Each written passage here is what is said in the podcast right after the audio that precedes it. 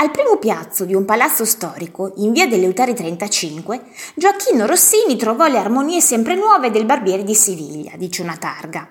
È una delle più grandi delusioni della sua vita, disse lui. Era il novembre del 1815, triste era Roma, in pugno ad un papa che io i teatri li chiuderei tutti.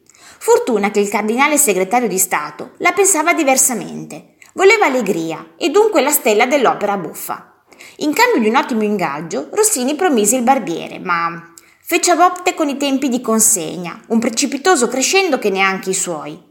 Fece a botte con l'impresario del teatro Argentina, dove l'opera andava in scena, per la scelta di cantante e librettista. Fece a botte con la sera della prima, quando leggenda dice che tutto quel che poteva andare a rotoli rotolò.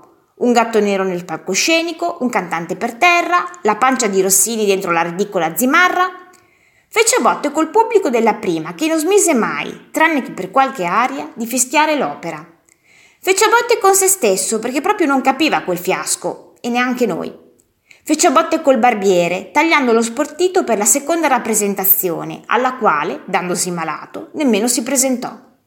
Almeno fu un trionfo, la sera dopo uguale, e così sempre, per 204 anni. Rossini lasciò via delle Utari nel marzo 1816 ma tornò a Roma per altre prime, divertendosi un po' di più.